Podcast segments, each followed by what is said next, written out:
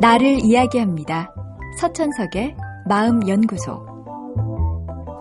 어제에 이어 오늘은 친밀함으로 인한 두려움을 극복하는 구체적인 방법에 대해 이야기해 보겠습니다. 가장 먼저 필요한 건 과거를 돌아보는 시간입니다.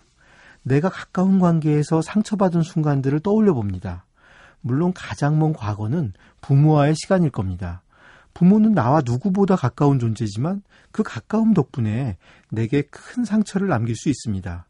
지나치게 자유를 제한하고 자신의 꿈을 나에게 강요하고 자신에 대한 과도한 사랑과 존경을 기대하는 부모 밑에서 자랐다면 아이는 성장하면서 친밀함에 대한 두려움을 내면화할 수 있습니다.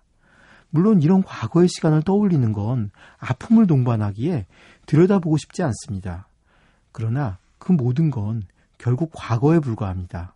상처를 입은 건 과거의 나일 뿐 지금의 난 상처를 견뎌낼 충분한 힘이 있습니다. 그러니 견디면서 과거를 돌아보고 기억하고 정리해 보십시오. 그 다음으론 현재에 대한 분석이 필요합니다.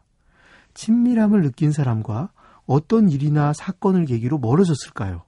상대가 어떤 행동을 했을 때, 또 어떤 감정이 내게 올라왔을 때 멀어지고 싶은 마음이 들었는지 한번 생각해 보십시오. 과거의 비슷한 경험들을 돌아보면 분명히 나만의 패턴이 있을 겁니다. 내가 두려움을 느끼는 계기와 그 순간의 내 반응을 정확히 적어 보십시오. 나를 객관적으로 보는데 큰 도움이 될 겁니다. 친밀함을 두려워하는 분들은 대개 자신이 상대에게 무언가를 주기 시작하면 상대는 더 많은 걸 요구할 거라는 두려움을 갖습니다. 그래서 뭔가 상대가 내게 부담스러운 걸 요구할 때 또는 스스로 상대를 위해 평소보다 많은 걸 주었다고 느낄 때 심한 두려움을 느끼고 서둘러 상대에게서 도망갑니다. 거기서 도망가지 마십시오. 그렇다고 무언가를 더 해주지도 마십시오. 그냥 멈추고 기다려보십시오. 안 해주면 멀어질 것 같은 내 조바심과는 달리 상대는 잠시 실망하더라도 언제 그랬냐는 듯 내 곁에 있을 겁니다.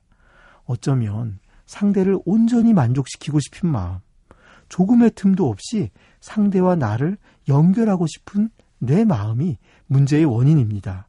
그 마음을 버리면, 그래서 상대의 요구를 미안해하지 않고 자연스럽게 거절할 수 있다면 관계는 오히려 건강하게 이어집니다.